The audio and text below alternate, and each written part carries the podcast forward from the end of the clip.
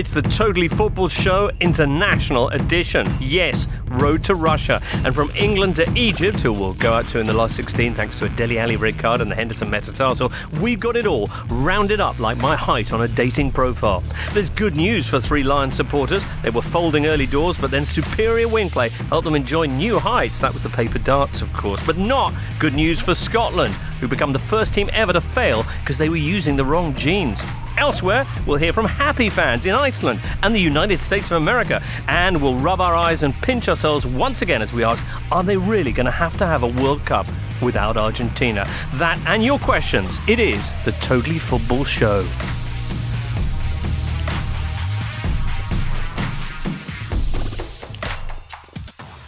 And hello, Raphael Honigstein on this Totally Football Show. Hello, James. Hey there, are you refreshed?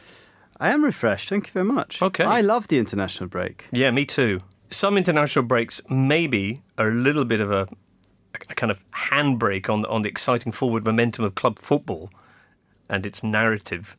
But this, I think, has been very, very exciting, f- full of do or die antics and, and all sorts of daring do. I, I put it to you, Jack Lang. And it hasn't finished yet, has it? No, still plenty to come in uh, many continents. So Ecuador, Argentina. You were urging us to, to stay up for Peru, Argentina when we, la- when last we spoke. I didn't myself. Did I miss much? you didn't miss any goals, but you missed uh, a very dramatic evening, and I'm sure there'll be more of the same. Absolutely. Messi poised on the brink of missing out on the next World Cup. It's Michael Cox. Hello, James. Hello there. You've been busy this weekend, haven't you? Uh, just watching football. Two two very uh, comfortable victories for England. It's what you do. Nice. International break then. For some, it sounded like this. Brian el centro, Brian el centro, cabezazo, el mundial, el mundial, el mundial, el mundial, el mundial, el mundial. Así lo grita el país, así lo grita el país. Mohamed Salah, Mohamed Salah, guapa, Allah, Allah, Allah, ya Allah. But for others, like this.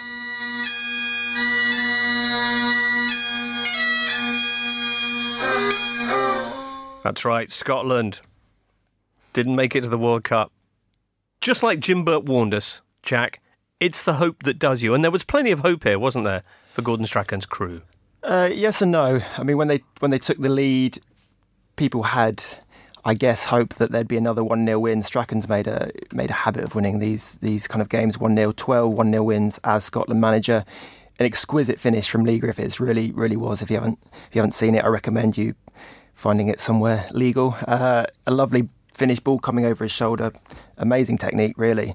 So at, at that point, yeah, sure, there was a bit of hope, but the performance was not great, even when they were ahead. Slovenia were creating a lot of chances. Scotland looked a little bit stodgy, I think. Chris Martin got the nod up front, but didn't do a great deal.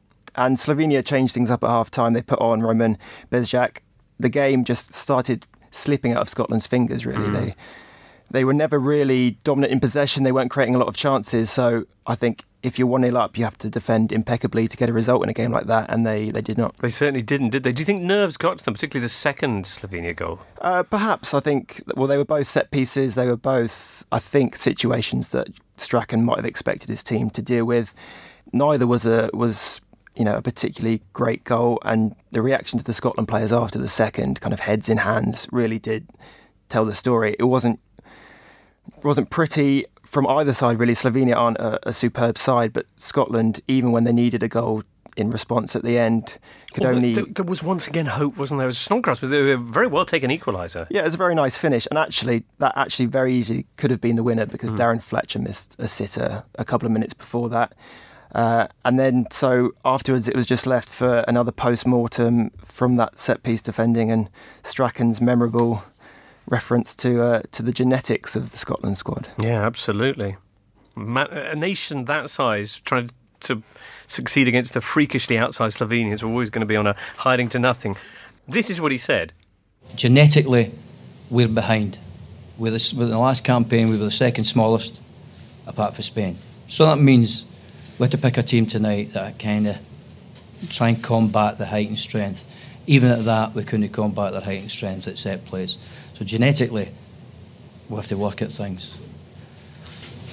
I don't know, we get big women and men together, see what we can do. Um, but it is a problem for us because we have to fight harder for every ball and jump higher than anybody else because it's easier for these kind of guys. Is it As- a question of explained. genetics, I wonder? Or is it a question of nurture and uh, nutrition and less lack of sun? I don't know, keeps Rafa. these are valid questions. In the last campaign, we were the second smallest squad behind Spain, who notoriously really struggle at international level as, as well. Uh, and also, who are the uh, who are the tallest nation in Europe on average? You sound like you know. I'd say Norway. No, England? no, Finland. no. It's Holland, who are not doing particularly well at international level. Last time I checked. Genetically ahead. Scotland's FA had to uh, negotiate uh, with the Slovenians to allow their supporters to bring bagpipes, this is true, into the, the stadium. But even if they hadn't, they would have had a small windbag who, when faced with a hard press, would emit a strange, but for some people, comforting noise. You, what do you make of it, Jack? The quote, you can't change our genetics. I mean, there might be a point there that Scotland are, are small and he wants them bigger to defend set pieces. The other phrase Lionel I've seen Messi's- quoted Yeah. Genetically we have to work at things, which smacks of weird management speak and slight surfeit of ambition, I think. Or a really ambitious programme by the Scottish FA. Uh, well, Andy McNeil just tweeted us a picture of Andy Murray, which, you know, genetically big, impressive, best in the world, all that kind of thing. Um, how does this rank, Rafa, uh, among the greatest excuses of in football? I always think of Walter Mazzarri blaming the rain for Inter losing to Verona, who presumably had umbrellas or something. Um, other famous footballing excuses include do you remember Ukraine defender Vladislav Vashchuk after uh, his side got beaten 4 0 by Spain at the 2006 World Cup? He said it was because the players hadn't slept the night before because of the frogs croaking outside their hotel. yeah. Um, do you have a favourite Bertie excuse? Vogts, Bertie Vogts in '98, Ah. Germany beaten beaten three 0 by Croatia, said that there was an international conspiracy against Germany because they had been so successful in the past that uh, forces had conspired to uh, peg them down a level or two. Right. Well, Mourinho-esque, that. Do, sorry, Michael, were you about to leap in with a favourite footballing excuse? Well, just the classic one, I think, is the United grey shirts at Southampton. Although they're 3 0 down at half time and then changed to blue and white and won the second half 1 0, so maybe he had a point. Perhaps so. Perhaps one man's excuse is actually just another man thinking outside the box. Yeah. Uh, anyway, uh, Scotland very much staying at home then. They're staying home, they're staying home. Scotland's staying home is indeed what the England fans were singing, singing in Vilnius as, as they celebrated their triumphant passage uh, to Russia. Uh, you enjoyed these two games, did you, uh, Michael? How much do England fans really have to sing about, I ask you? Yeah, the games weren't enjoyable. I mean, they got the job done twice um, in in slightly unconvincing circumstances. Two goals from Harry Kane, and I think probably that's what England are going to have to look to. Really, you look through that team. I don't think we've got any top class performers, with the exception of Kane, who you know increasingly is being talked about as you know rightly so as one of the best goal scorers in Europe. Um, but England have got a very good record in qualification. I mean, since the failure in 2008, we've qualified every time. And we've only lost uh, one game, and that game was so irrelevant. I don't know if you remember it, James, that it wasn't shown on TV. Ah, and it was shown on internet only Yeah. with a presenter called James Richardson. that's right. That was so funny. Do you know who the pundit was? Uh, it was uh, Mr. Sven Goran Eriksson. It certainly not? was. Did you watch that then? Uh, it was no, you. no. yeah, that was the viewing figure. So ahead of your time then. Really? James. yeah, just internet only. No, but I did go back and because I, I thought it was that game, and I went back and I, I read some reviews of uh, Yeah. the performance. They were more critical of, of Sven than England or you, if that helps. Right. Um, yeah. James Richardson, not as bad as England. Not as bad as England. news. England, though, to be fair, are pretty bad. They- As a pair of games, some people are calling it some of the worst England performances or least inspiring they'd ever seen. What, what do you think? I think that's a little bit much. I think the funny thing about that game was Slovenia had to win. So I, I think it was slightly surprising how deep they sat, and England, who were content with the draw, hmm. didn't really have to force the issue. So there was a little bit of, you know, is it worth England going for it? That said, I do think that they lack the tools to break down a deep defence, and I think they rely a little bit too much on Adam Lallana to just basically get good passing combinations going. I think this the second game against Lithuania was slightly different.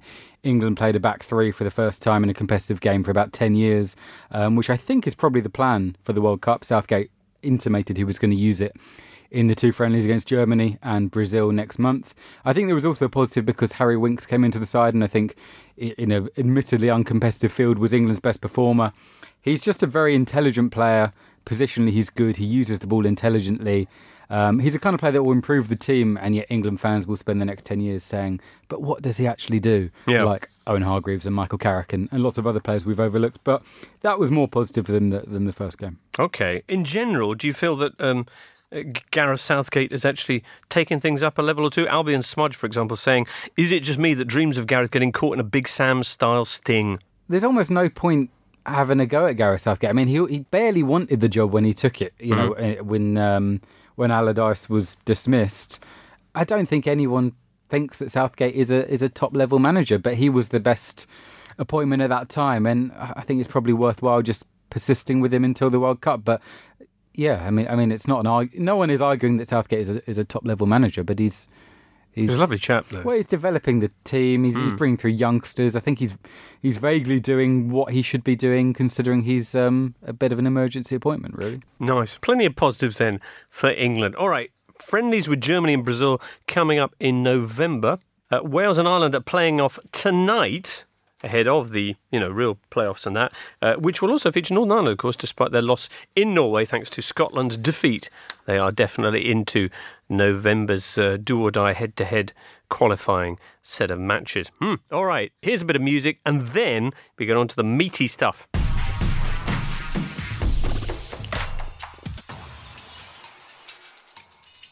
Every single day, millions of people go online to search for local businesses. The question is, though, does your small business show up?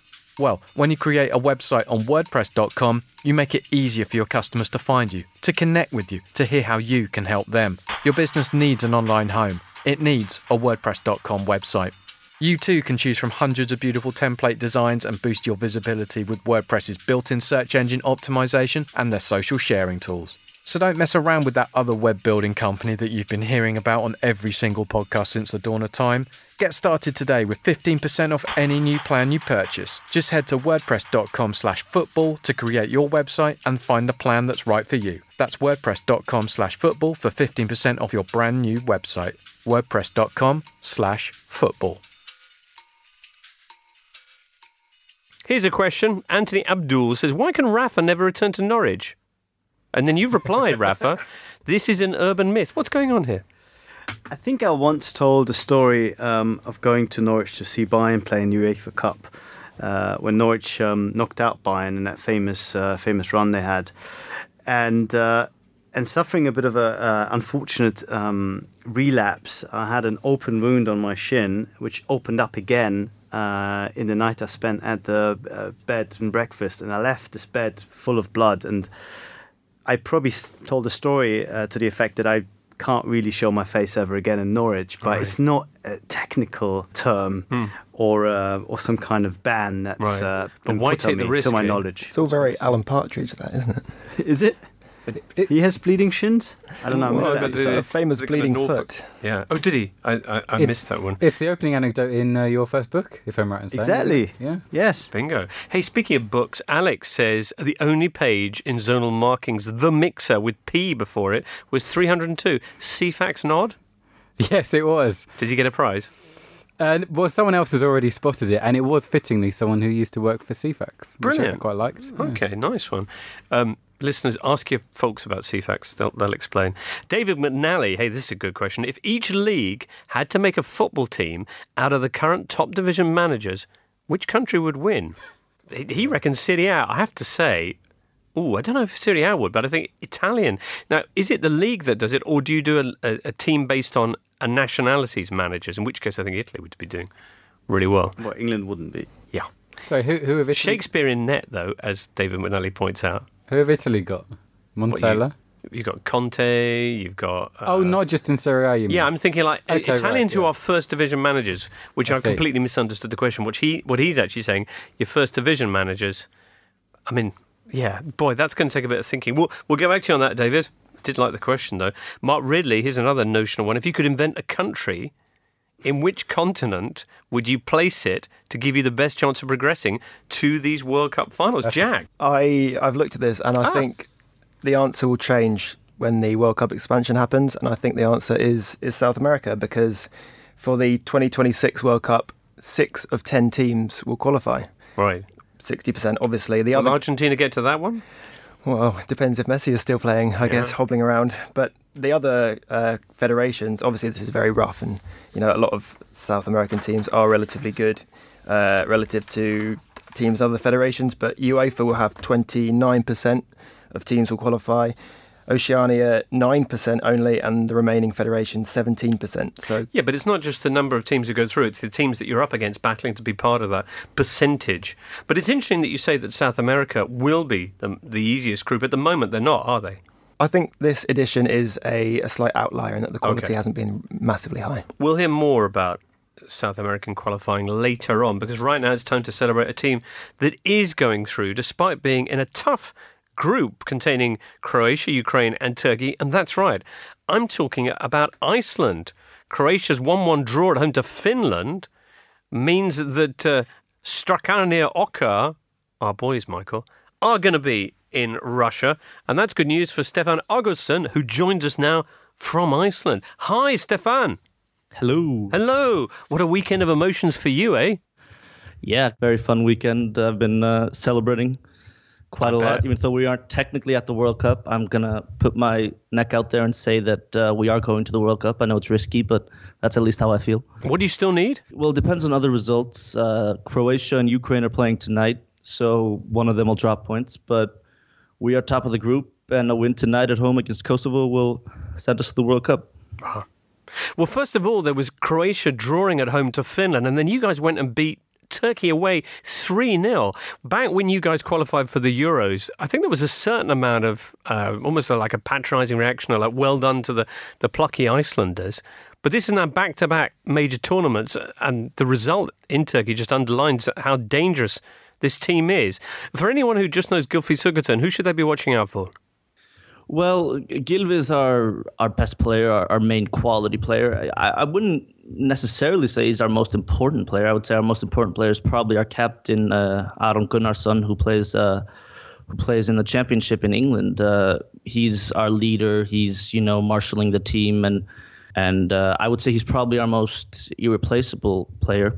Um, but the thing about Iceland, it's it's not a team built of one quality player or a superstar. We we, we kind of had that ten years ago when we had a you know a bunch of semi-pro players who weren't technically gifted, and then we have Eidur Gudjohnsen up front who was trying to create everything himself. That's not the way the team is now. The team is strong, work ethic, determined group of players who are playing as a team, and uh, that's why we've accomplished so much. I think you're right; it's not a fluke. Uh, we got to the Euros, and people said, you know, oh, the Euros are expanding. That's why it's been easier for these small nations to get in. Is it ruining the Euros? Blah blah blah. All this stuff. We first of all would have qualified without the expansion, but in the last three qualifying uh, groups, we've we obviously went to the playoffs last time for the World Cup qualifying, where we lost to Croatia. Then we made it to the Euros, and now we're qualified for the World Cup, which is how I'm thinking about it. And uh, and Croatia is finishing beneath us, so a little bit of payback there. Um, hello, Stefan. I was just wondering, is the is the final game a formality? Because it's- at home to Kosovo, but looking at their results, they only lost 1 0 away to Croatia, only 2 0 away to Turkey. All those goals were in the second half. And the reverse fixture um, between Kosovo and Iceland was only a 2 1 win. So they may be more resilient than one might think. Is that fair?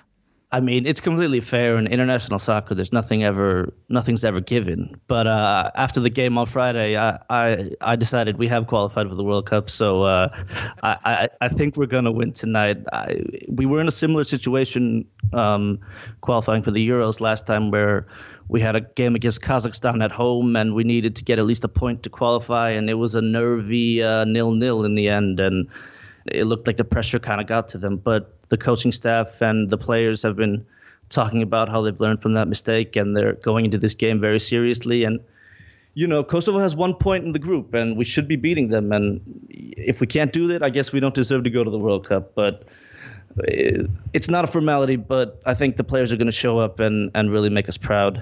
And I mean, even Kosovo, you think of a Kosovo, you know, a country in Europe, it still has a population, what, seven times bigger than Iceland? So it, it shouldn't be a formality. Speaking of the Icelandic population, uh, Stefan, uh, are they getting a bit blasé? Was this has there been the same reaction to this weekend's events that we saw from when you qualified for the Euros? I think people didn't expect this, but you're right. It, it hasn't been as crazy of a reaction as when we qualified for the Euros. That was obviously our first major tournament ever. No one expected that an Icelandic team could do this. You know, old people were crying. They never thought this would happen in their, you know, lifetimes. It was it was beautiful. I think this time it's just been more people have been in disbelief mm-hmm. because before the game on Friday, I mean, no one was expecting Croatia to drop points at home to Finland. No one was really expecting us to beat Turkey. People were saying maybe take a point, but the complete, you know, domination of that game and and being in this situation, people are just kind of realizing what's going on. And uh, well, there will definitely be celebration tonight. Right. Um, again, I hope. I know this. People will listen to this after the game, and maybe we lost, and then. I'm uh, I'm an idiot, but uh, but that's at least how I feel. Stefan, let's uh, well, fingers crossed, hey. Not least because it'd be a fascinating rematch with England at Russia, eh? Anyway, I hope. Yeah. Yeah. Uh, thanks so much for joining us today, and uh, we'll stand by to see what happens with Kosovo uh, this evening. One of the other top stories this weekend, without question, were the Netherlands, unfortunately. And uh, Jack M saying anything funnier this international break than Advocaat laughing off a reporter's idea that Sweden might win 8 0. Did you see this press conference? Yeah. Poor chap. I mean, to recap, Luxembourg had just held uh, France to a nil-nil draw, and it was always going to come down. It looked like two goal difference for the Netherlands with Sweden, but uh, yeah, they won't win eight 0 What a stupid question that is. Eight 0 Well, no, I don't believe that. Says Dick Advocaat when asked by a Dutch reporter, and they promptly did just that. The eighth goal from Ola Toivonen, pretty special, no? Did you not see it? Didn't see it, no. Oh, it's it's really Beautiful, nice. yeah. yeah, yeah, yeah. Kind of things that's uh, was it Sunderland he was at? Yes. Briefly, yes. Briefly. Right, yeah. Dick Advocaat took him there. Yeah. Anyway, uh, he won't be taking Holland to the World Cup, and that's a big shame. Spain, duh, are through in that group. Italy went got held to a one-one draw by Macedonia. They are definitely through, I think, to a playoff now, though. Uh, thanks to other results. And there's still some questions. A lot of people asking about Giampiero Ventura's future, particularly with Ancelotti now in the market. I think, barring something absolutely extraordinary against Albania, Albania rather, this evening, uh, that the uh, FIGC will just plough on with Ventura until it's far too late to do anything about it. But we'll talk more about that on Thursday, perhaps, once that game's been played. Portugal and Switzerland have a huge match coming up. Portugal are sure of at least making the playoffs. Uh, but they're going to be at home on Tuesday to Switzerland. They're three points behind Switzerland. The Swiss have just beaten Hungary 5 2 in Basel, their ninth straight qualifying win. So they're doing pretty well. Uh, Rafa, Germany, a 5 1 win over Azerbaijan, wasn't it, this last one? It was. Yeah, and then previously the victory over Northern Ireland. I love that Leon Goretzka goal. You didn't seem that bothered about it. No, it's a very nice goal. Did you see this one, Michael? No, sorry. Tell him about him. Well, the ball fell to him after a corner, and uh, he was facing the wrong direction, so he improvised with a uh, back heel. But the interesting thing about that one was that he kind of smashed it on the half volley. So rather than your regulation back here, which kind of trickles in, this one really went high up, almost roof into the of roof, almost into the roof Yeah. of the net, which made it look very good. I mean, Germany in the first half were a little bit shaky. You could see that that uh, very experimental three-three-three-one system that they were playing uh, without any uh, defensive wide players. It took a bit of time before it got going, but eventually their um, their just their sheer quality and um, and the movement up front uh, overwhelmed Azerbaijan. What was really interesting is that Germany, when they lost the ball, uh, pressed really really effectively, and of course you know Azerbaijan did not have the technical players to to get out of that press and completely surrendered the ball immediately and Germany looked looked pretty good. Um, you know, Azerbaijan, of course, you have to make allowances for the quality or, or lack thereof of the opposition, but this was another encouraging performance for for Löw, who almost seems to have uh, the problem that everybody would love to have in his place, which is too many players to choose from. Um, he will have a really hard time finding the right uh, midfield combination, deciding who he wants to play up front, who his creative players will be. The only problem that he has is the the fullback positions where There's Joshua Kimmich on the right and no one really on the left, and also no natural backup for for Kimmich, Hmm. unless Benjamin Henrichs um, continues to to improve at Leverkusen. But that that's been Germany's Achilles heel for a long, long time now. Ever since Philipp Lahm moved from the left to the right, um, there's been no one on the left who's anywhere near uh, on the same level, with the possible ex- exception of Marcel Schmelzer of Dortmund. But for some reason, Löw just not does not like him and just refuses to call him up again. But you're still world champions, uh, even with that uh, Achilles heel. Uh, oh, I noticed Mustafi went off. Uh, how serious that in- is that Uh, injury? a, it seems to be a pretty bad one. Um, it seems to be a, a, a muscle tear of the uh, of the worst uh, sort. So it could be a couple of months if Right. uh, if it's as bad as, as first reported. Also injured this week uh, on international duty, N'Golo Kante in France's uh, win over Bulgaria, and of course Marouane Fellaini, who he did manage to get himself off the field and I believe away from the stadium, but they were talking about some kind of knee strain, which is going to keep him out of the massive uh, fixture coming up when the Premier League returns this Saturday, Liverpool Man United. Wilfred Lawrence says, Who would each of the pod uh, be calling favourites for the World Cup at this stage? Hard to look, says Wilfred, beyond Germany. And he agrees with you, Rafa. Too much depth. Who'd your favourite be, Jack? Germany as well. Right. I think they just they have the mentality having th- th- there's there's a comfort level that comes with having won recent tournaments that I think possibly reduces the pressure on the squad. Hmm. I think if you look at the other people regarded as favourites, uh, Belgium, some people, Spain, Brazil, even I think they'll all, they'll all have a touch more pressure on them, and I think that will probably make a difference. I see Germany as having the, the most complete squad and the most settled uh, structure, really. Right. They've got the right genes, really, for this. Spain just too small, I suggest. Michael.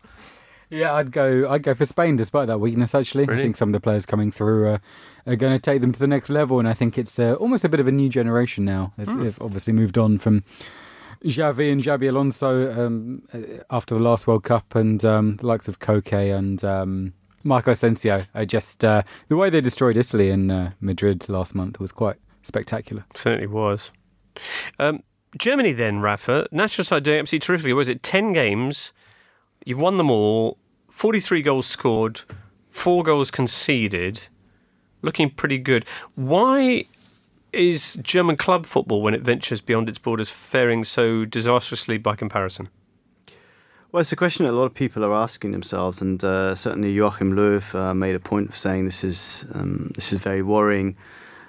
Uh, Germany had, uh, for the last few years, uh, a better record in, in, in Europe than the Premier League, and now they've uh, they've relinquished that, and they're worried in a way that uh, Italy might even Well, Italy went above them. in the UEFA coefficient. for for the year, yes. But Yeah. we're talking about five years. Okay. Um, it doesn't really matter so much anymore with the new Champions League format coming in, Hmm. but it is an accurate reflection, I think, where, where German club football stands. What they suffer a little bit from, I think, is the the openness of the league and the uh, kind of lack of hierarchy that you have. You have Bayern and you have Dortmund, and then it's it's wide open, and you have teams like Leipzig and Hoffenheim who.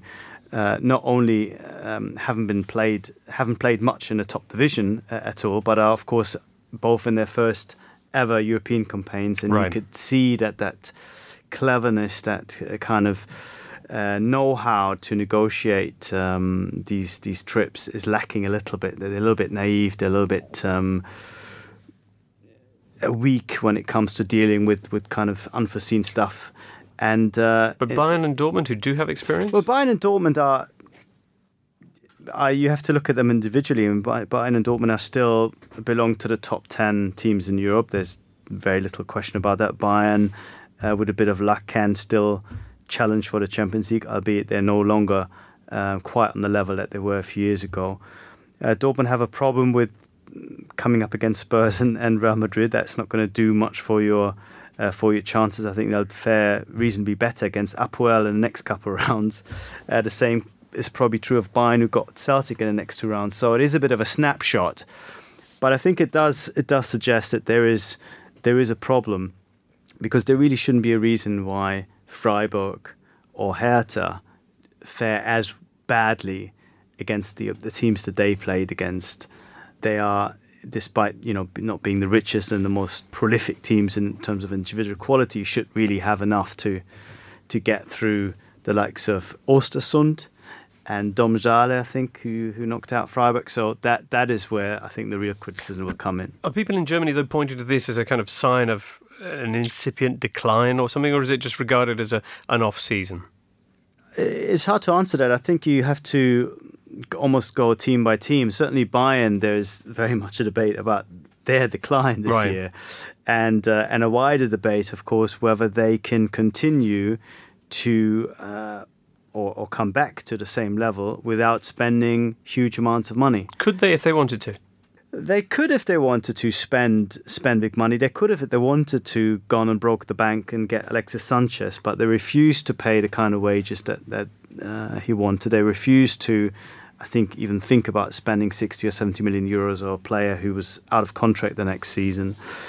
The question is, can they um, make up for that deficit by better coaching, by more togetherness, by mentality, by all these little things, tactics that you can influence that don't necessarily cost a lot of money?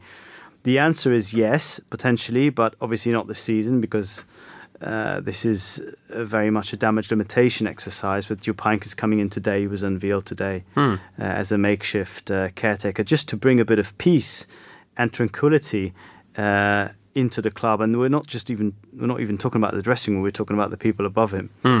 Um, so he's got a lot of work to do. The, how serious is the split? It's between what Uli Hoeneß and uh, Karl-Heinz Rummenigge. right.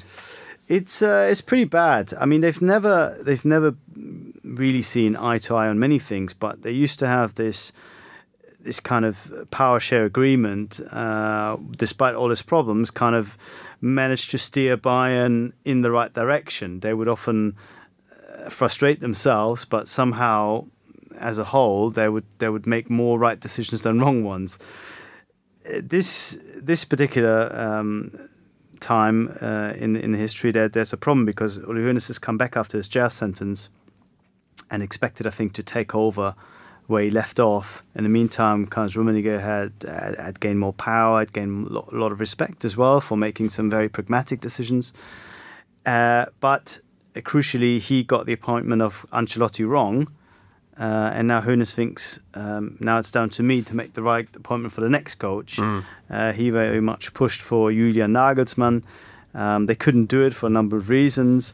Uh, and what Heynckes' um, appointment allows them to do is just play a bit for time and uh, and really go for Nagelsmann in the summer when uh, it's much more realistic and also when when uh, I think Karl Rummenigge would be more amenable having uh, contacted Thomas Tuchel uh, as his preferred choice. And my understanding is that Tuchel turned Bayern down on the basis of not really having. It's the Totally Football Show International Edition. Yes, Road to Russia. And from England to Egypt, who we'll go out to in the last 16 thanks to a Dele Alli red card and the Henderson metatarsal, we've got it all rounded up like my height on a dating profile. There's good news for three Lions supporters. They were folding early doors, but then superior wing play helped them enjoy new heights. That was the paper darts, of course. But not good news for Scotland, who become the first team ever to fail because they were using the wrong genes. Elsewhere, we'll hear from happy fans in Iceland and the United States of America, and we'll rub our eyes and pinch ourselves once again as we ask, are they really going to have to have a World Cup without Argentina? That and your questions. It is the Totally Football Show.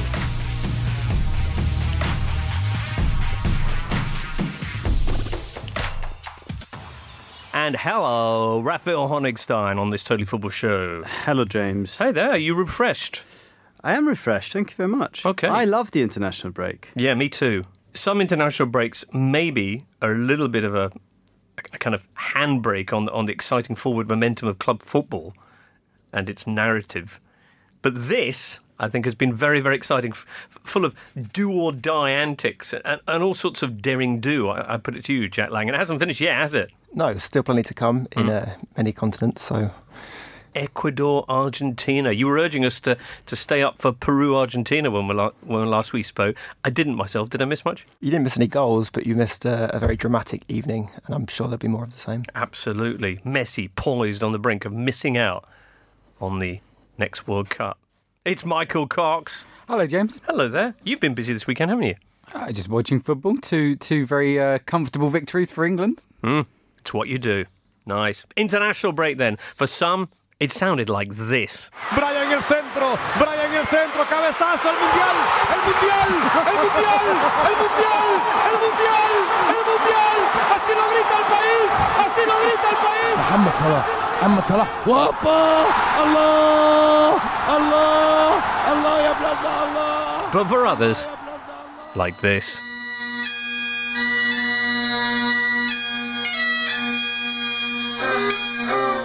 That's right, Scotland didn't make it to the World Cup. Just like Jim Burt warned us, Jack, it's the hope that does you. And there was plenty of hope here, wasn't there, for Gordon Strachan's crew? Uh, yes and no. I mean, when they when they took the lead, people had, I guess, hope that there'd be another one 0 win. Strachan's made a made a habit of winning these these kind of games one 0 12 one 0 wins as Scotland manager. An exquisite finish from Leigh Griffiths. Really, really was. If you haven't if you haven't seen it, I recommend you finding it somewhere legal. Uh, a lovely finish ball coming over his shoulder. Amazing technique, really. So at, at, that point, yeah, sure, there was a bit of hope, but the performance was not great, even when they were ahead. Slovenia were creating a lot of chances. Scotland looked a little bit stodgy, I think. Chris Martin got the nod up front, but didn't do a great deal. And Slovenia changed things up at half time. They put on Roman Bezjak.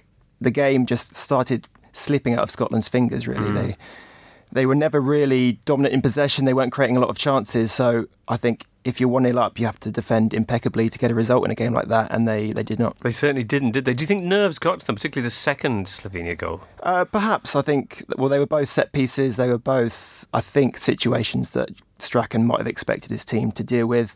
Neither was a was you know a particularly great goal, and the reaction to the Scotland players after the second, kind of heads in hands, really did tell the story. It wasn't wasn't pretty from either side, really. Slovenia aren't a, a, superb side, but Scotland, even when they needed a goal in response at the end, could well, only. There, there, was once again hope, wasn't there? It was Snodgrass with a very well taken equaliser. Yeah, it was a very nice finish, and actually, that actually very easily could have been the winner because mm. Darren Fletcher missed a sitter a couple of minutes before that. Uh, and then, so afterwards, it was just left for another post mortem from that set piece defending and Strachan's memorable reference to uh, to the genetics of the Scotland squad. Yeah, absolutely. a nation that size trying to succeed against the freakishly outside Slovenians are always going to be on a hiding to nothing. This is what he said. Genetically, we're behind. We're the, we're the last campaign, we were the second smallest, apart from Spain. So that means we have to pick a team tonight that kind of try and combat the height and strength. Even at that, we couldn't combat their height and strength at set plays. So genetically, we have to work at things. I don't know, we get big women and men together, see what we can do. Um, but it is a problem for us because we have to fight harder for every ball and jump higher than anybody else because it's easier for these kind of guys. Is it as, a question of genetics, I wonder? Or is it a question of nurture and uh, nutrition and less lack of sun? I don't know, Rafa. These are valid questions. In the last campaign, we were the second smallest squad behind Spain, who notoriously really struggle at international level as, as well. Uh, and also, who are the uh, who are the tallest nation in Europe on average? You sound like you know. I'd say Norway. No. England? No. Finland. No, it's Holland, who ah. are not doing particularly well at international level. Last time I checked, They're genetically ahead. Scotland's FA had to uh, negotiate uh, with the Slovenians to allow their supporters to bring bagpipes, this is true, into the, the stadium. But even if they hadn't, they would have had a small windbag who, when faced with a hard press, would emit a strange, but for some people, comforting noise. You, what do you make of it, Jack? The quote, you can't change our genetics. I mean, there might be a point there that Scotland are, are small and he wants them bigger to defend set pieces. The other phrase I've seen quoted yeah genetically we have to work at things, which smacks of weird management speak and slight surfeit of ambition, I think. Or a really ambitious programme by the Scottish FA. Uh, well, Andy McNeil just tweeted us a picture of Andy Murray, which, you know, genetically big, impressive, best in the world, all that kind of thing. Um, how does this rank, Rafa, uh, among the greatest excuses of in football. I always think of Walter Mazzarri blaming the rain for Inter losing to Verona, who presumably had umbrellas or something. Um, other famous footballing excuses include do you remember Ukraine defender Vladislav Vashchuk after uh, his side got beaten 4 0 by Spain at the 2006 World Cup? He said it was because the players hadn't slept the night before because of the frogs croaking outside their hotel. yeah. Um, do you have a favourite Bertie excuse? Bertie Vogts in '98, Ah. Germany beaten beaten three 0 by Croatia, said that there was an international conspiracy against Germany because they had been so successful in the past that uh, forces had conspired to uh, peg them down a level or two. Right. Well, Mourinho-esque, that. Do, sorry, Michael, were you about to leap in with a favourite footballing excuse? Oh, just the classic one, I think, is the United grey shirts at Southampton. Although they're 3 0 down at half time and then changed to blue and white and won the second half 1 0, so maybe he had a point. Perhaps so. Perhaps one man's excuse is actually just another man thinking outside the box. Yeah. Uh, anyway, uh, Scotland very much staying at home then. They're staying home, they're staying home. Scotland's staying home is indeed what the England fans were singing, singing in Vilnius as, as they celebrated their triumphant passage uh, to Russia. Uh, you enjoyed these two games, did you, uh, Michael? How much do England fans really have to sing about, I ask you? Yeah, the games weren't enjoyable. I mean, they got the job done twice um, in in slightly unconvincing circumstances. Two goals from Harry Kane, and I think probably that's what England are going to have to look to. Really, you look through that team. I don't think we've got any top class performers, with the exception of Kane, who you know increasingly has been talked about as you know rightly so as one of the best goal scorers in Europe. Um, but England have got a very good record in qualification. I mean, since the failure in 2008, we've qualified every time. And we've only lost uh, one game, and that game was so irrelevant. I don't know if you remember it, James, that it wasn't shown on TV. Ah, and it was shown on internet only Yeah. with a presenter called James Richardson. that's right. That was so funny. Do you know who the pundit was? Uh, it was uh, Mr. Sven Goran Eriksson. It certainly it not? was. Did you watch that then? Uh, it was no, you. no. yeah, that was the viewing figure. So ahead of your time then. Really? James. yeah, Yeah. just internet only. No, but I did go back and because I, I thought it was that game, and I went back and I, I read some reviews of uh, Yeah. the performance. They were more critical of, of Sven than England or you, if that helps. Right. Um, yeah. James Richardson, not as bad as England. Not as bad as England. praise. England, though, to be fair, are pretty bad. As a pair of games, some people are calling it some of the worst England performances or least inspiring they'd ever seen. What, what do you think? I think that's a little bit much. I think the funny thing about that game was Slovenia had to win. So I, I think it was slightly surprising how deep they sat, and England, who were content with the draw, hmm. didn't really have to force the issue. So there was a little bit of, you know, is it worth England going for it? That said, I do think that they lack the tools to break down a deep defence, and I think they rely a little bit too much on Adam Lallana to just basically get good passing combinations going. I think this the second game against Lithuania was slightly different. England played a back three for the first time in a competitive game for about 10 years, um, which I think is probably the plan for the World Cup. Southgate intimated he was going to use it in the two friendlies against Germany and Brazil next month. I think there was also a positive because Harry Winks came into the side, and I think in an admittedly uncompetitive field was England's best performer. He's just a very intelligent player. Positionally, he's good. He uses the ball intelligently. Um, he's the kind of player that will improve the team, and yet England fans will spend the next 10 years saying, but what does he actually do? Yeah. Like Owen Hargreaves and Michael Carrick and, and lots of other players we've overlooked. But that was more positive than the, than the first game. Okay. In general, do you feel that um, uh, Gareth Southgate has actually taken things up a level or two? Albion Smudge, for example, saying, Is it just me that dreams of Gareth getting caught in a Big Sam style sting? there's almost no point having a go at Gareth Southgate. I mean, he he barely wanted the job when he took it. You know, eh, when um, when Allardyce was dismissed. I don't think anyone thinks that Southgate is a is a top level manager, but he was the best appointment at that time, and I think it's probably worthwhile just persisting with him until the World Cup. But yeah, I mean, I mean, it's not an no one is arguing that Southgate is a, is a top level manager, but he's He's a lovely chap, though. well, he's developing the team. He's, he's bringing through youngsters. I think he's he's vaguely doing what he should be doing, considering he's um, a bit of an emergency appointment, really. Nice. Plenty of positives then for England. All right. Friendlies with Germany and Brazil coming up in November. Uh, Wales and Ireland are playing off tonight ahead of the you know real playoffs and that, uh, which will also feature Northern Ireland, of course, despite their loss in Norway thanks to Scotland's defeat. They are definitely into November's uh, do or die head to head qualifying set of matches. Hmm. All right, here's a bit of music, and then we get on to the meaty stuff.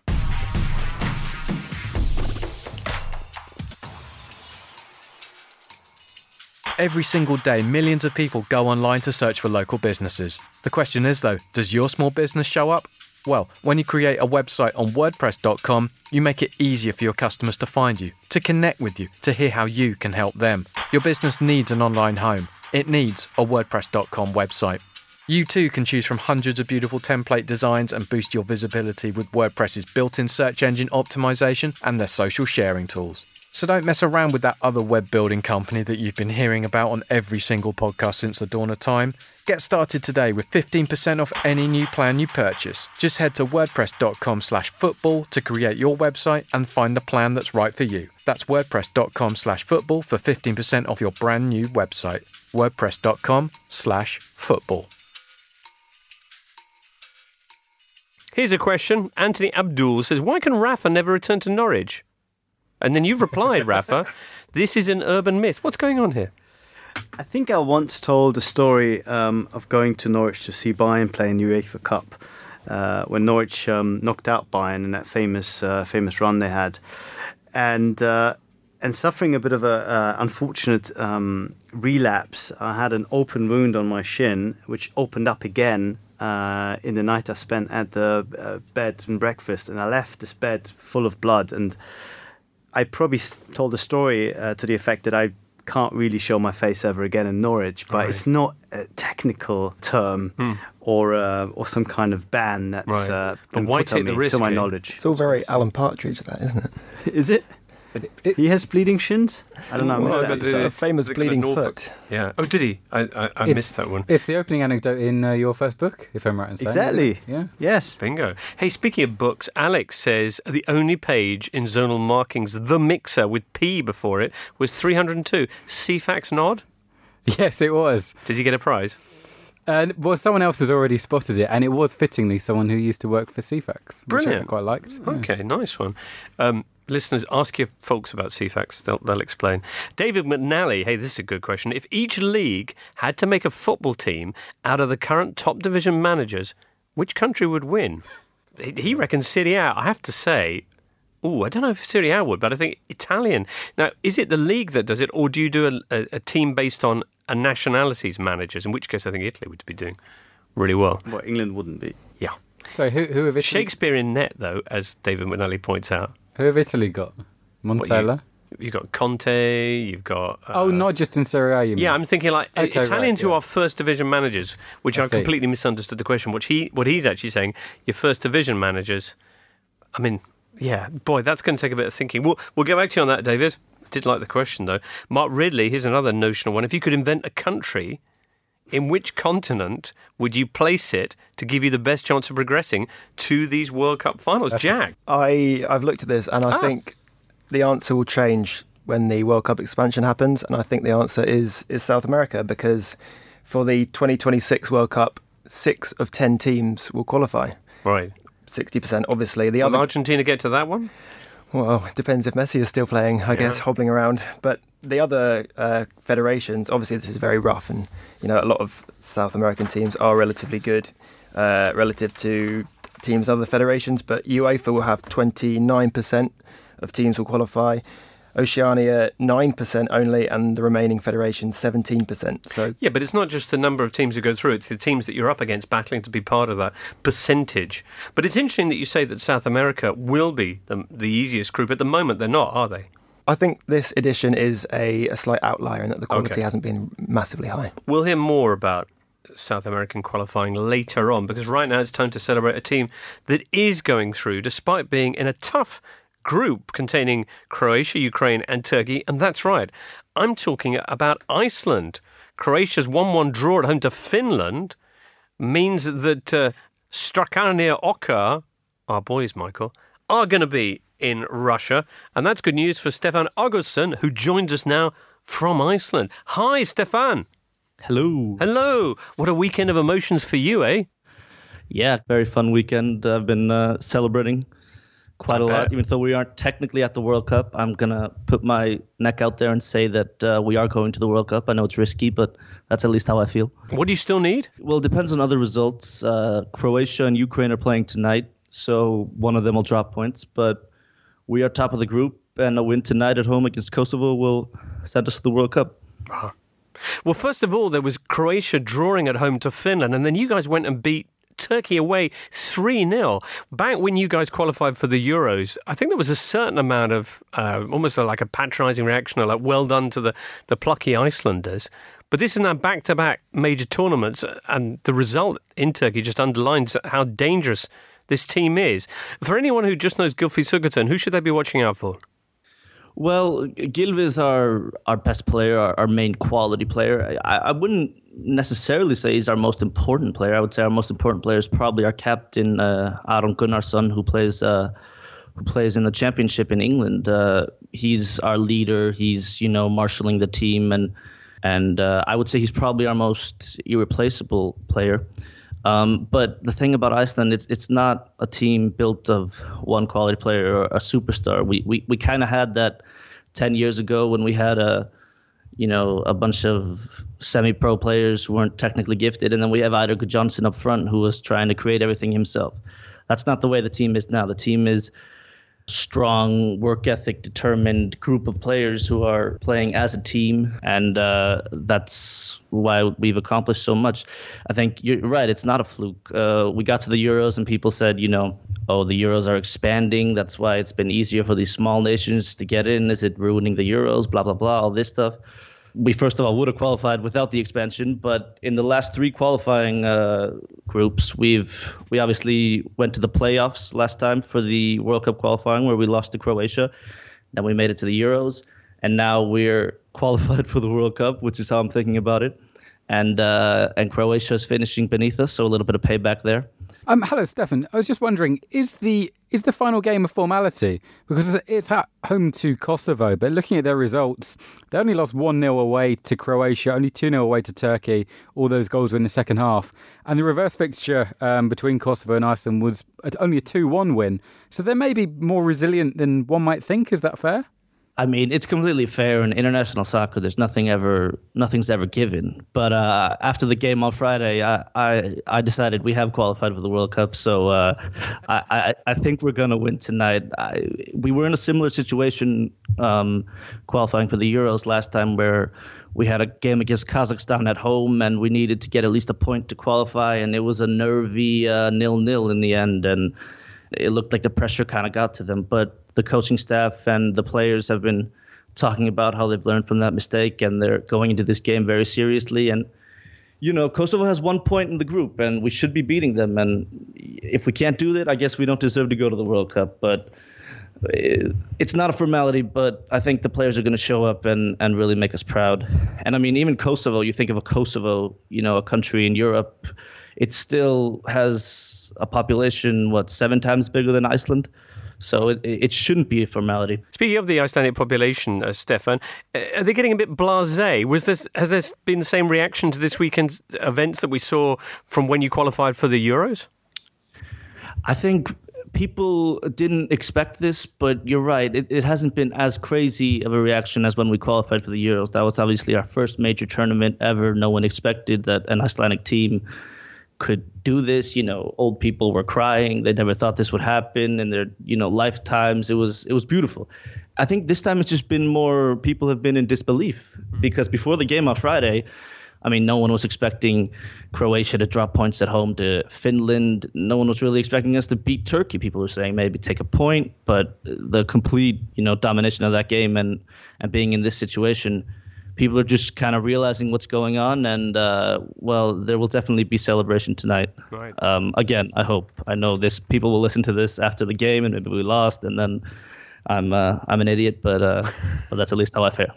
Stefan, let's uh, well, fingers crossed, hey. Not least because it'd be a fascinating rematch with England at Russia, eh? Anyway, I hope. Yeah. yeah. Uh, thanks so much for joining us today, and uh, we'll stand by to see what happens with Kosovo uh, this evening. One of the other top stories this weekend, without question, were the Netherlands, unfortunately. And uh, Jack M saying anything funnier this international break than Advocaat laughing off a reporter's idea that Sweden might win 8 0. Did you see this press conference? Yeah. Poor chap. I mean, to recap, Luxembourg had just held uh, France to a nil-nil draw, and it was always going to come down. It looked like two goal difference for the Netherlands with Sweden. But uh, yeah, they won't win 8 0. What a stupid question that is. 8 0? Well, no, I don't believe that. says Dick Advocaat when asked by a Dutch reporter, and they promptly did just that. The eighth goal from Ola Toivonen, pretty special, no? Did you not see it? Didn't see it, no. Oh, it's it's really Beautiful, nice. yeah. yeah, yeah, yeah. Kind of things that's uh, was it Sunderland he was at? Yes. Briefly, yes. Briefly. Right. Yeah, Dick Advocaat took him there. Yeah. Anyway, uh, he won't be taking Holland to the World Cup, and that's a big shame. Spain, duh, are through in that group. Italy went and got held to a 1 1 draw by Macedonia. They are definitely through, I think, to a playoff now, though. Uh, thanks to other results. And there's still some questions. A lot of people asking about Giampiero Ventura's future, particularly with Ancelotti now in the market. I think, barring something absolutely extraordinary against Albania, Albania rather, this evening, uh, that the uh, FIGC will just plough on with Ventura until it's far too late to do anything about it. But we'll talk more about that on Thursday, perhaps, once that game's been played. Portugal and Switzerland have a huge match coming up. Portugal are sure of at least making the playoffs. Uh, but they're going to be at home on Tuesday to Switzerland. They're three points behind Switzerland. The Swiss have just beaten Hungary 5 2 in Basel, their ninth straight qualifying win. So they're doing pretty well. Uh, Rafa, Germany. A 5 1 win over Azerbaijan, wasn't it, this last one? It was. Yeah, and then previously the victory over Northern Ireland. I love that Leon Goretzka goal. You didn't seem that bothered about it. No, it's a very nice goal. Did you see this one, Michael? No, sorry. Tell him about him.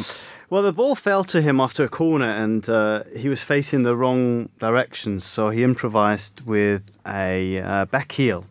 But the interesting thing about that one was that he kind of smashed it on the half volley.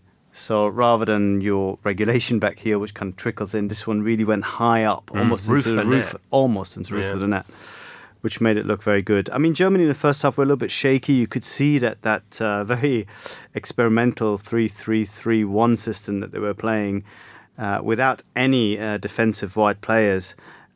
It took a bit of time before it got going, but eventually their um, just their sheer quality and um, and the movement up front uh, overwhelmed Azerbaijan. What was really interesting is that Germany, when they lost the ball, uh, pressed really really effectively, and of course you know Azerbaijan did not have the technical players to to get out of that press and completely surrendered the ball immediately and Germany looked looked pretty good. Um, you know, Azerbaijan, of course, you have to make allowances for the quality or, or lack thereof of the opposition, but this was another encouraging performance for for Löw, who almost seems to have uh, the problem that everybody would love to have in his place, which is too many players to choose from. Um, he will have a really hard time finding the right uh, midfield combination, deciding who he wants to play up front, who his creative players will be. The only problem that he has is the the fullback positions where there's Joshua Kimmich on the right and no one really on the left, and also no natural backup for for Kimmich, unless Benjamin Henrichs um, continues to to improve at Leverkusen. But that that's been Germany's Achilles heel for a long, long time now. Ever since Philipp Lahm moved from the left to the right, um, there's been no one on the left who's anywhere near uh, on the same level, with the possible ex- exception of Marcel Schmelzer of Dortmund. But for some reason, Löw just not does not like him and just refuses to call him up again. But you're still world champions, uh, even with that uh, Achilles heel. Uh, oh, I noticed Mustafi went off. Uh, how serious that in- is that Uh, injury? a, it seems to be a pretty bad one. Um, it seems to be a, a, a muscle tear of the uh, of the worse uh, sort. So it could be a couple of months if Right. uh, if it's as bad as, as first reported. also injured this week uh, on international duty, N'Golo Kante in France's uh, win over Bulgaria, and of course Marouane Fellaini, who he did manage to get himself off the field and I believe away from the stadium, but they were talking about some kind of knee strain, which is going to keep him out of the massive uh, fixture coming up when the Premier League returns this Saturday, Liverpool Man United. Wilfred Lawrence says, Who would each of the pod uh, be calling favourites for the World Cup at this stage? Hard to look, says Wilfred, beyond Germany. And he agrees with you, Rafa. Too much depth. Who'd your favourite be, Jack? Germany as well. Right. I think they just they have the mentality having th- th- there's a there's a comfort level that comes with having won recent tournaments that I think possibly reduces the pressure on the squad. I think if you look at the other people regarded as favourites, uh, Belgium, some people, Spain, Brazil, even I think they'll all, they'll all have a touch more pressure on them, and I think that will probably make a difference. I see Germany as having the, the most complete squad and the most settled uh, structure, really. Right, they've got the right genes really for the Spain. Just too small, I suggest. Michael. Yeah, I'd go. I'd go for Spain despite that weakness. Actually, Really? I think some of the players coming through uh, are going to take them to the next level, and I think it's uh, almost a bit of a new generation now. They've, Hmm. they've obviously moved on from Xavi and Xabi Alonso um, uh, after the last World Cup, and um, the likes of Koke and um, Marco Asensio. I just uh, the way they destroyed Italy in uh, Madrid last month was quite spectacular. Certainly was. Um, Germany then, Rafa. National side doing absolutely terrifically. Was it 10 games? You've won them all. 43 goals scored, four goals conceded. Looking pretty good. Why is German club football, when it ventures beyond its borders, faring so disastrously by comparison? Well, it's a question that a lot of people are asking themselves, and uh, certainly Joachim Löw uh, made a point of saying this is um, this is very worrying. Uh, Germany had, uh, for the last few years, uh, a better record in, in, in Europe than the Premier League, and now they've uh, they've relinquished that, and they're worried in a way that uh, Italy might even Well, Italy went above them. in the UEFA coefficient. for for the year, yes. But Yeah.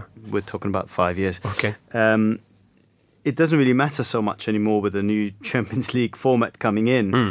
but it is an accurate reflection, I think, where, where German club football stands.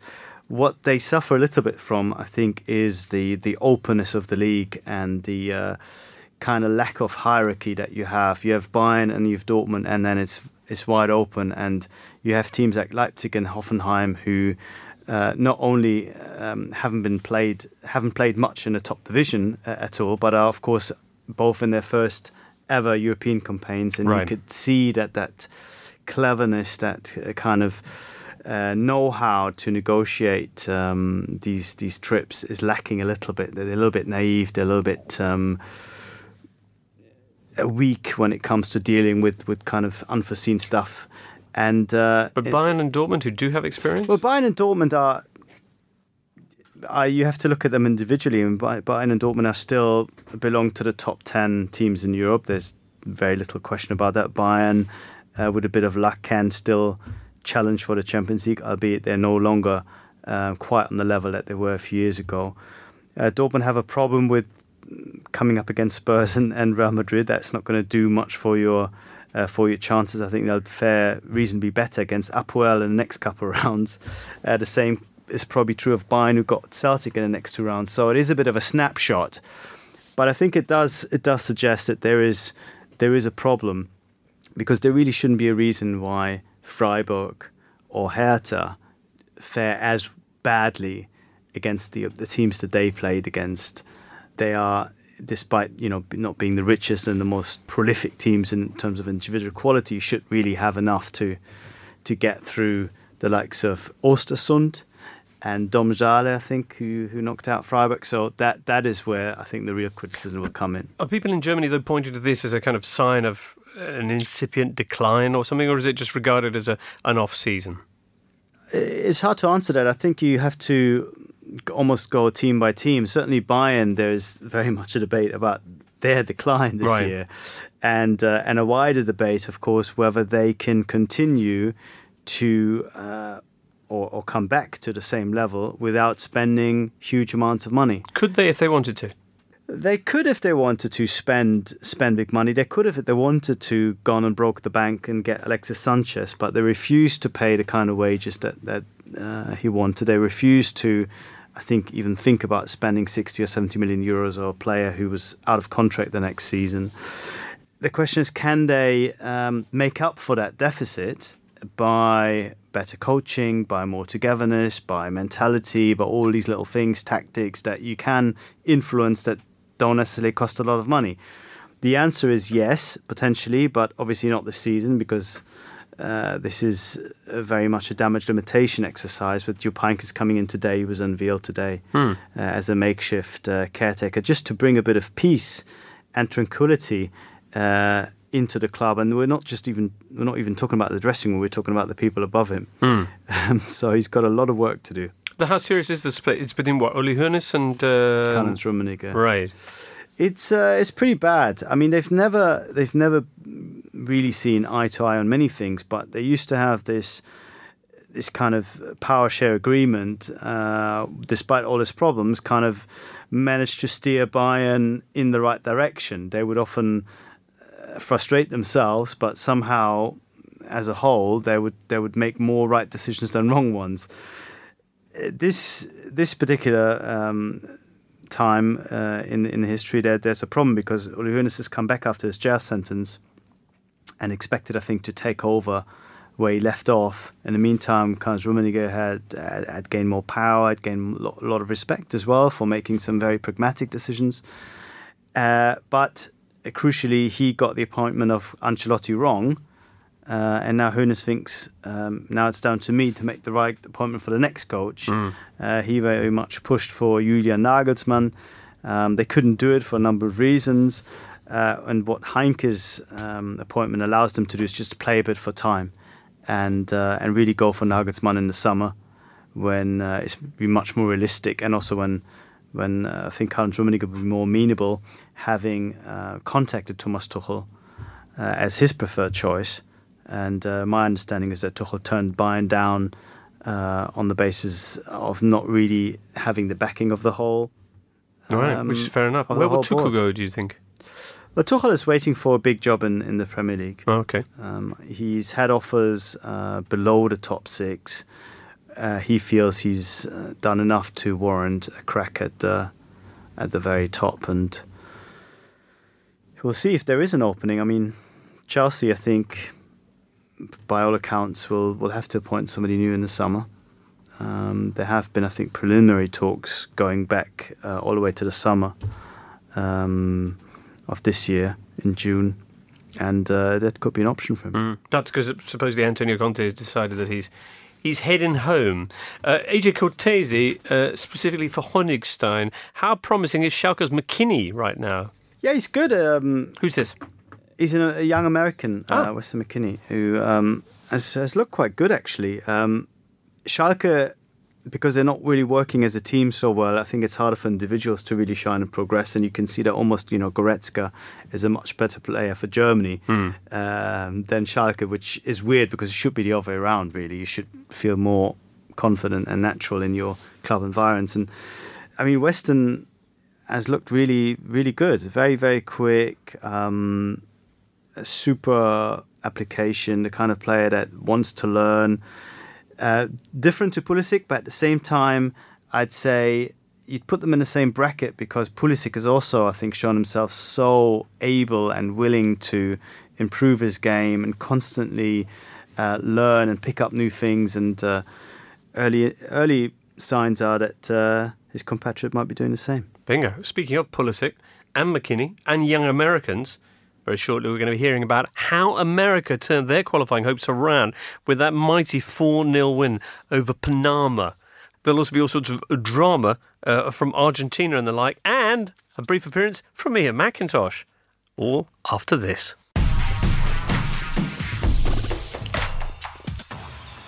Listeners to footballing podcasts will know that there's enough tough decisions to make these days without having to worry about which razor to use. So why don't you take the hassle out of your shaving routine by signing up with our pals Cornerstone? Never run out of blades, never need to shop again. Just let them know how often you shave and they'll take care of the rest. Get £10 off your first order and find out more about your perfect shave box at cornerstone.co.uk slash totally. Ian McIntosh, Tuesday marks the return of the Totally Football League show, which at least has got some League One and League Two action. Is that what you're going on? Yeah, absolutely. We've also we are welcoming to the studio one of my favourite ever people, uh, Chris Powell. Oh, yeah, in. nice one. former Southend legend. Well, forever Southend legend. Uh, but he's coming in because we're going to talk about Derby County. Hmm. I'm just sat in the other room outside the studio now watching Derby County's nil-nil draw with Cardiff. Bingo. Yeah, it's very exciting. All right, then. Excellent. So, all of that kind of thing. Yeah, we'll have that. We'll be looking at Accrington Stanley as well because we sent Matt Stanger up there. And finally, we're going to be looking at Shrewsbury as well, who drew this weekend but remain uh, resolutely top of League One. Why, I cannot wait for all of that to be available for my ears. Uh, that'll be sometime on Tuesday afternoon. Bingo. Good stuff. Mm. Thanks, Ian. More international news from further afield. Two Africans now qualified. Did you know this, Rafa? Yes. Yes. Egypt, that's right. After 28 years, they're at the World Cup. Mo Salah with two goals in a 2 1 victory over Congo that takes Hector Cuper's team through to uh, the tournament in Russia. Hector Cuper was the manager of Egypt. I must admit, that had escaped me in terrific scenes in Cairo, wouldn't you say, Michael? Yeah, fantastic scenes. And the interesting thing about the Egypt side is uh, their goalkeeper, Essam El Hadary. How old's he going to be? He will be 45 when he starts and captains Egypt at uh, next summer's tournament, which will break the record for the oldest player uh, by two years from uh, Faryd Mondragón, who you Oh, might yeah. remember played Yeah. for Colombia in 2014. Right. Zoff famously winning the World Cup at the age of 40. I imagine that makes him the oldest World Cup winner. I think you're right, yes. Yeah. And I think he took the record from the Italian goalkeeper from 34. I think It'll be called like. Sentimenti 4 or something like that. Yeah. Yeah. Yeah. Yeah. Um, okay. Who was Argentinian? Most of them were. But anyway, nationality, it's a kind of an abstract construct. I put it to you, Rafa. Oh, Nigeria also through, as you mentioned, Alex Iwobi, who's just like, he's a goal machine now. He- Alex, he will be going to um, to Russia, or he won't be missing out. Either of those options work. CONCACAF, Mexico is through. Costa Rica have joined them in Russia. USA almost there. They moved up to third this weekend with a 4 0 win against Panama in Orlando Friday night. Now, they do still need a win in their final game to assure inshore qualification. But this is a, a, such a big result that we decided to speak a little bit earlier to our friend George Quraishi, uh, the editor of US Soccer Quarterly Howler magazine, who was actually there in Orlando to watch it go down. This is what he said. It was wonderful. People were here were very nervous about this this match and qualifying in general. We were um, we were behind Panama in the table, and uh, if they had won, they would have booked their ticket to, to Russia. And I don't know if you remember this, but uh, four years ago, the U.S. Uh, was playing Panama and needlessly put them out of the World Cup uh, in the final minutes of that match. Uh, if we hadn't scored, Mexico would have stayed out, and uh, you know they're our biggest rival. So uh, you know they had they had reason to to be up for this game, but man, we we showed up and, and the U.S. played so well. We were I don't know. Everyone around me was pretty shocked that that we won four nothing. George, it's been a terrible campaign mostly for the national team. Uh, Klinsmann sacked, Bruce Arena brought back in. Was this result, and more importantly, was this performance enough to make people think America can be great again? It was so. I I think people here we were we were relatively sure that the U.S. would qualify. It's very hard not to qualify from Concacaf, but the more concerning thing was how we were qualifying, and uh, you know we were just going to scrape through. And what does that mean for the World Cup next year? Were we going to be able to actually play nice soccer? And so with Klinsmann and sometimes with Arena, we're used to seeing two holding midfielders, a pretty stodgy approach to the game and and in this match, Michael Bradley played as the sole holding midfielder, which allowed really there are five players in the attack. Uh, and- just the the pace of the transitions, we scored a few goals off of off of counterattacks, uh, which has been a sort of a mainstay of the American game for going back. I mean, if you if you think back to sort of the last high point, which was the 2009 Confederations Cup when we beat Spain, the world champion, and then almost beat Brazil in the final. These were fast teams that could turn from winning possession to scoring a goal very quickly, and this is what we were doing against Panama over and over again. That was really exciting to see, just the, the style that we that we did it in. Well, a name that we often bring up in this podcast is Christian Pulisic. How good, George, do you think he is?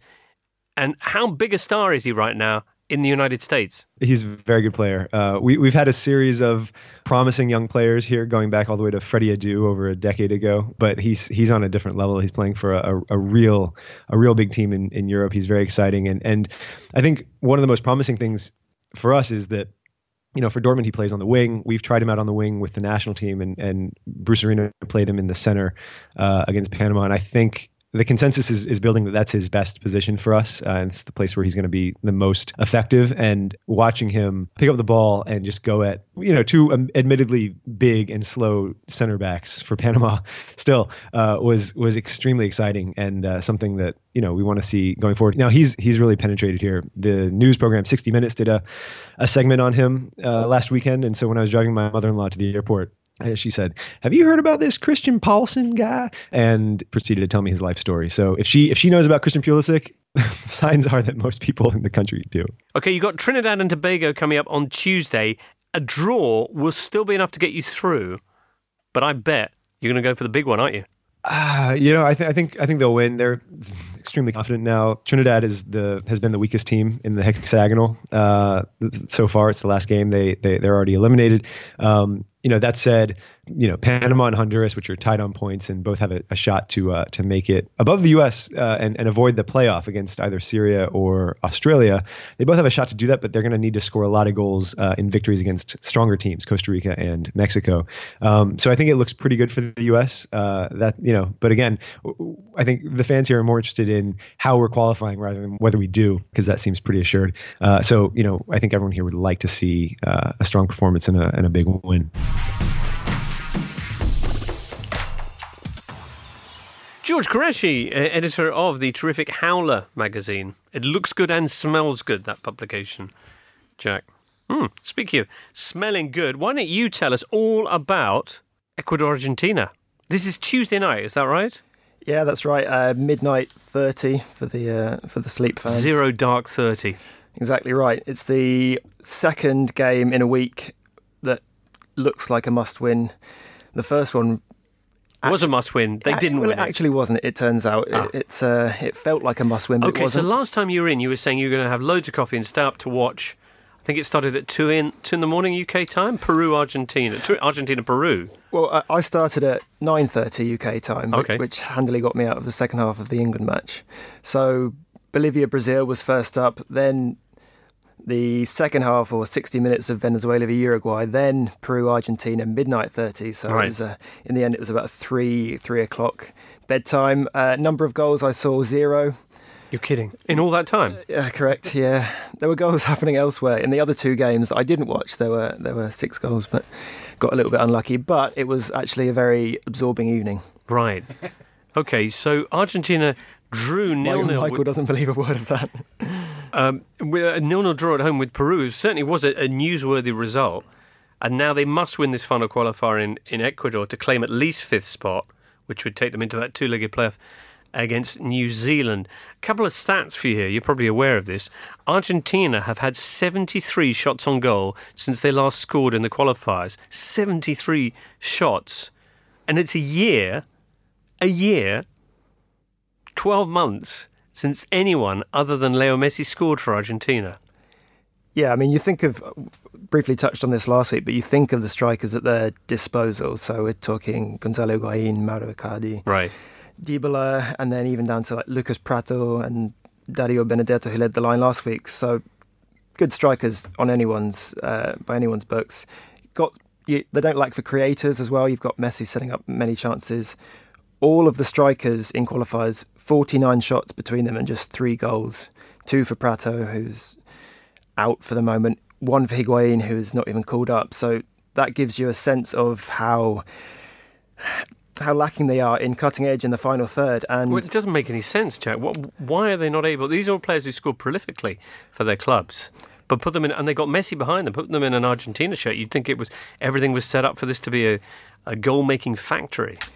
Yeah, and I mean the the thing with Thursday night's game, a lot has been made about the possibility of Messi not going to the World Cup, and I think there's there's a bit of a straw man argument going on. People a backlash against the Messi backlash, which I recently at least haven't really seen a Messi backlash. He was their best player by a country mile in that game. He set up plentiful chances for his for his teammates. So creatively, it's very it's very one dimensional in that everything has to go through Messi. And there were times he was playing, he looked like he was playing defensive midfield. He was dropping so deep, and he really wasn't getting any help from what was supposed to be the other creative forces in the team. Angel Di Mar- Di Maria was appalling, taken off at half time. Papu Gomez, who I actually really like watching him in Italy, had a terrible, terrible game. Didn't really look like he knew where he was supposed to be playing. And there's just a lack of those kind of patterns, those when Messi looks up, obviously at club level, he's got he, almost knows before he looks up where his teammates are going to be. There's there's none of that for Argentina, which means that up front, the ball isn't the ball isn't really worked into great positions if it's not Messi doing it himself with a bit of individual genius. So there were two, uh, three chances that he set up: two for uh, Benedetto, one with a gorgeous chip ball over the defence, another with a little reverse pass both wasted. One for Papu Gomez, again, Messi making it happen himself, dancing past a couple, feeding him through a lovely ball, again, wasted. Messi himself had plenty of efforts. But they just they they picked the uh, a bad day to, to face Peru. Peru were camped in their half most of the match, but they're very they're very calm. So they seem to be well drilled. They know what they're doing. And in Pedro Gallese, their goalkeeper, they had someone who was just having a great match. And the longer the game wore on, the less likely you thought Argentina were to score. Jorge Sampaoli, obviously, a lot has been made of of the attacking players, but I think he deserves a little bit of leeway because he's only just come. But his substitutions were were fairly contrary. So Argentina ended a game they really needed to score in with both Icardi and Dybala still on the bench. Just changed his midfield really. Fernando Gago came on somehow still an international player. Very unluckily came off injured a few minutes later. Really nasty knee injury. But then at that point he had the chance to I don't know, take take a bit of the initiative and make amends for that slightly defensive change by maybe putting on Dybala, but then he brings on Enzo Perez and the game just drifts away from Argentina. Jack, the game in Ecuador will be played at uh, high altitude. 2,900 metres. Thank you, James. Ecuador at the same time have nothing to play for. They've lost their previous five qualifying games. Using up all my material. How motivated will they be to, to knock out Argentina of the World Cup? I think this actually is probably the, the biggest factor in Argentina's favour here. Ecuador not only on a miserable run of form, but after the after Thursday night's results, they lost in Chile, cannot qualify, nothing to play for, and really, Ecuador have been a problematic team in the past for for what you might judge to be bigger nations, but at the moment they're they're really in a poor bit of form. The squad is low on star power, to say the least. And yeah, lost five games in a row, like you say. And actually, their record in, in Quito, which is usually very strong, has, has been not as uh, not as dominant as usual. So Brazil, Colombia, and Peru have all won there this qualifying campaign. Um, Argentina haven't won there in four visits. Yeah, only three times ever as well, and only Oh, really? only once since 1960. None of which bodes well, granted. But the fact that, I mean, Ecuador are, in not a really good place. They they will want to give a good account of themselves, I'm sure, in their final home qualifier. But it's not, on paper at least, it's not a team that should trouble Argentina. That said, many teams who on paper shouldn't have troubled Argentina have done so. Yeah, that's true. Um, what, what do you think? Are they going to win? Are Argentina going to get the win, Jack? Are they? Yay, nay? Uh, Si, I think yes. I think if they Bang. it will be perhaps by the skin of their teeth. I don't think it will be particularly pretty, but Hmm. I think against a team low on confidence, they will maybe grind out a one 0 victory. Right. Just tell it. Who do you think is going through from South America, and who's going to get the playoff? so Brazil are already through. Brazil through, Uruguay are all but mathematically through. They're Mm. fine. Uh, on both sets of results that I have, so I think Brazil beat Chile. I think Uruguay will beat Bolivia. Hmm. I think Argentina will sneak a result in Ecuador. The one I'm not sure about is Peru, Colombia. So Right. I think it will all come down to that. And in both sets of results I have, I think Paraguay will sneak into the playoff spot. Really, with New Zealand, can they beat New Zealand? Uh, I've, mm, I think that's fairly touch and go. They're not, a, they're not a great team, but they really got themselves out of pro- trouble in Colombia. Got Argentina into a lot of trouble. Two David Ospina mistakes for Colombia. Arsenal fans might be disappointed to hear. And I, yeah, I think Paraguay are actually the dark horse to sneak into the, the playoff spot at the expense of Chile and either Peru or Colombia. Wow, Michael. Yeah, there's so much focus upon Argentina, and that's reasonable considering they have Lionel Messi. But 2010, I think the funnest team at the tournament were Chile. 2014, I think the funnest team at the tournament were Colombia.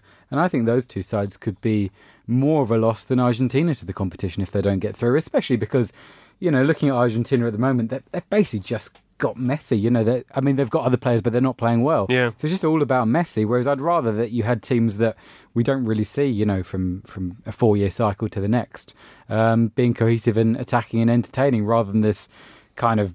I mean, the Argentina side isn't great. You look at the defence and midfield; it's not a. To be fair, it's not an attractive it's a, team. It's, it's a World Cup. I'm just going to enjoy it, whoever's there.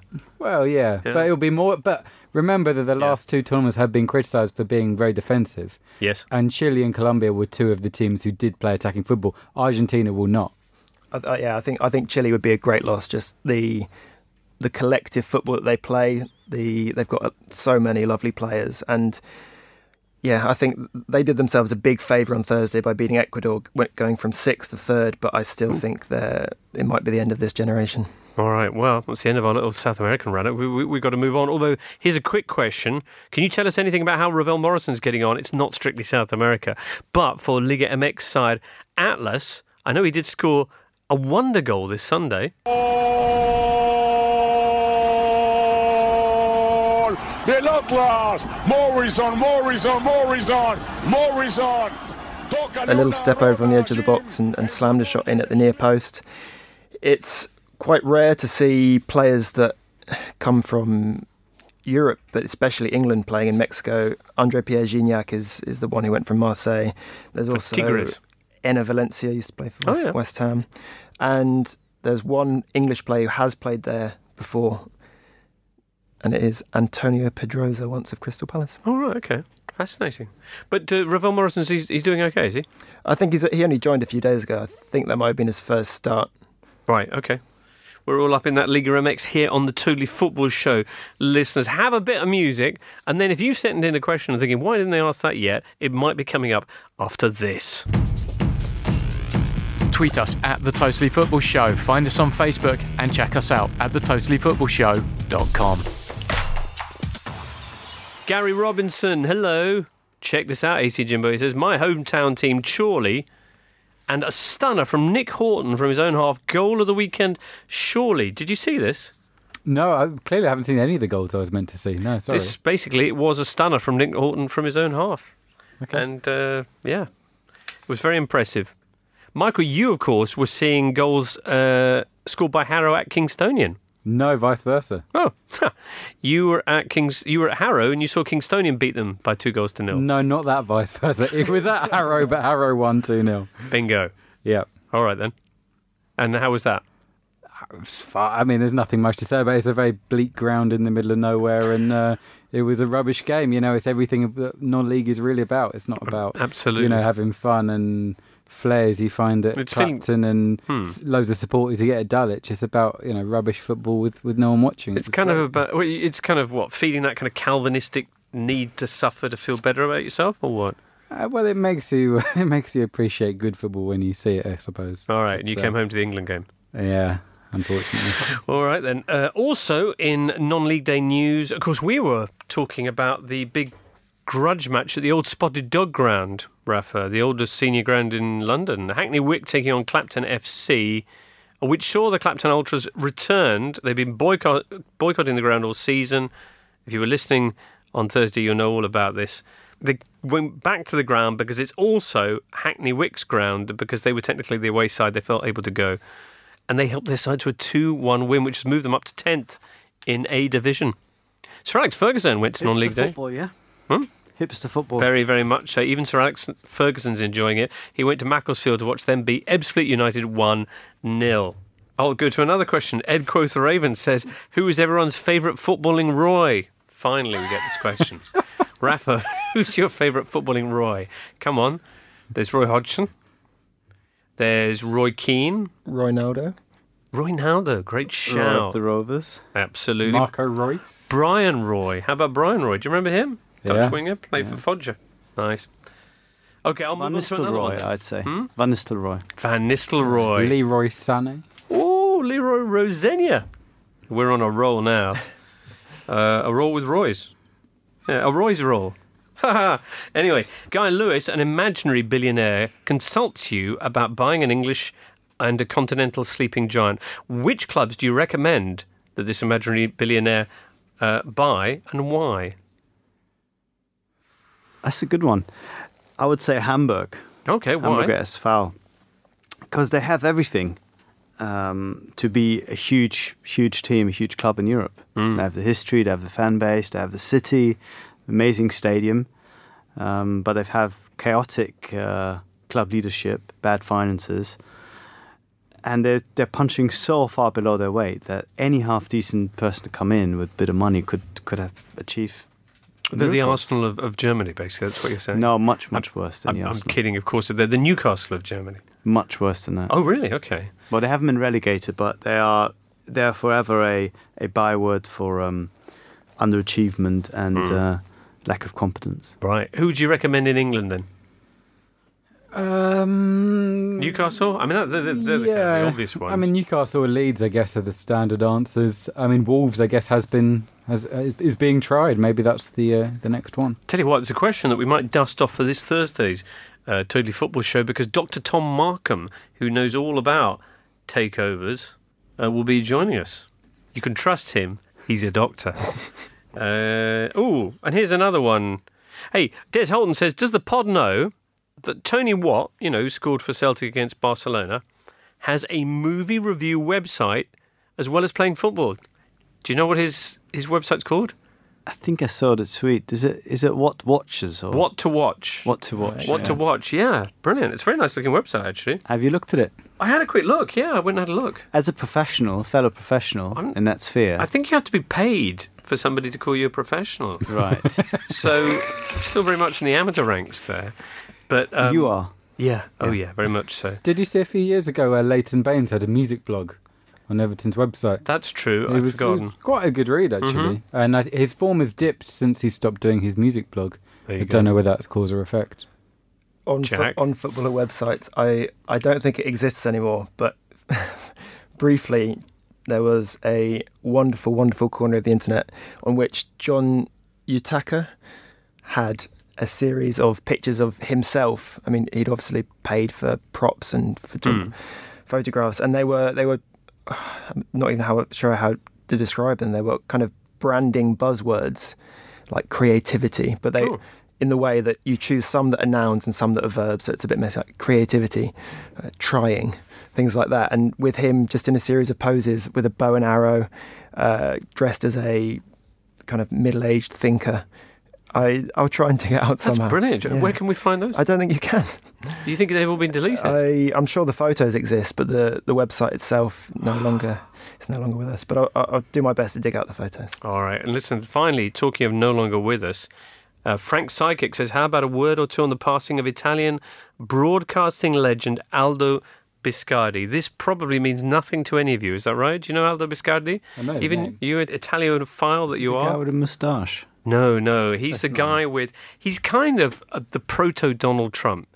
Um, in in so many ways, this is something we'll have to dust off for um, Thursday's pod with James, who I, I know will be deeply moved uh, by Aldo Biscard, Biscardi's passing. He basically hosted. He kind of is credited in Italy with inventing the whole genre of shows where you just sit around talking, or more accurately, shouting about football, and that's all you do. And he would uh, he would be the kind of genial host with this uh, ridiculous tan and orange hair, which is why I call him the, the proto Donald Trump. because of his politics. And also because they would talk utter nonsense for the entire course of the show, which was called the Monday Trial, Il Processo del Lunedì, which was an institution in Italy. Um, and indeed, as Frank Psychic points out, his temporary downfall came about because he was part of Luciano Moggi's kind of enclave. Moggi basically had journalists, players, managers, agent, everybody under his wing, and he could lean on them for. He could exert influence at any time to get the right spin, to try and help somebody's career and get a favour in return. And Biscardi was one of the people who, when they uncovered all the wiretaps, uh, Biscardi was in there heavily. Rafa. James, when you were there, Yes. did anyone ever lean Never- on you? Never. No. What was in those cakes, James? Yeah, no, uh, no. Sadly, I was entirely peripheral to the to the whole you never thing. Got any expensive watches? Or I'm afraid not. All paid expenses. No, expenses. but anyway, Biscardi, uh, an utter institution, an unbearable program, and really quite the worst program ever made. but uh, uh, hopefully, there's some of it out on YouTube because it, it's worth there going to see. He sits there. Basically, he will just he'll provoke the entire storm by saying something inflammatory, and then everybody, notably Maurizio Mosca, who was this kind of like unpleasant, short little man who's also sadly passed away now, um, next to him would just shout from either side of the studio at each other, and Biscardi would be there, kind of with his hands up, saying, "Calm down, everyone, calm down," with a big smile on his face, and and that's basically how Was they. this even a football show? Yeah. Oh. yeah. Very much so. I mean, that is that's the essence of football. I, I think I'm being fair in Italy. So um, yeah, uh, we've got to go, and I bet you have too, listeners, unless you have already. Uh, we'll be back on Thursday with all sorts of things. Dr. Tom Markham will be with us, Julien Laurens and James Horncastle as well. And of course, we'll be looking forward to big fixtures in the Premier League and beyond. Uh, with notably Man United visiting Liverpool. For today, many thanks to Michael Cox, to Jack Lang, and to Raphael Honigstein for being with us. Have yourselves a fantastic finish to the International Week, and we'll see you Thursday. The Totally Football Show is a Muddy Knees Media production. For sales and advertising, email sales at muddykneesmedia.com.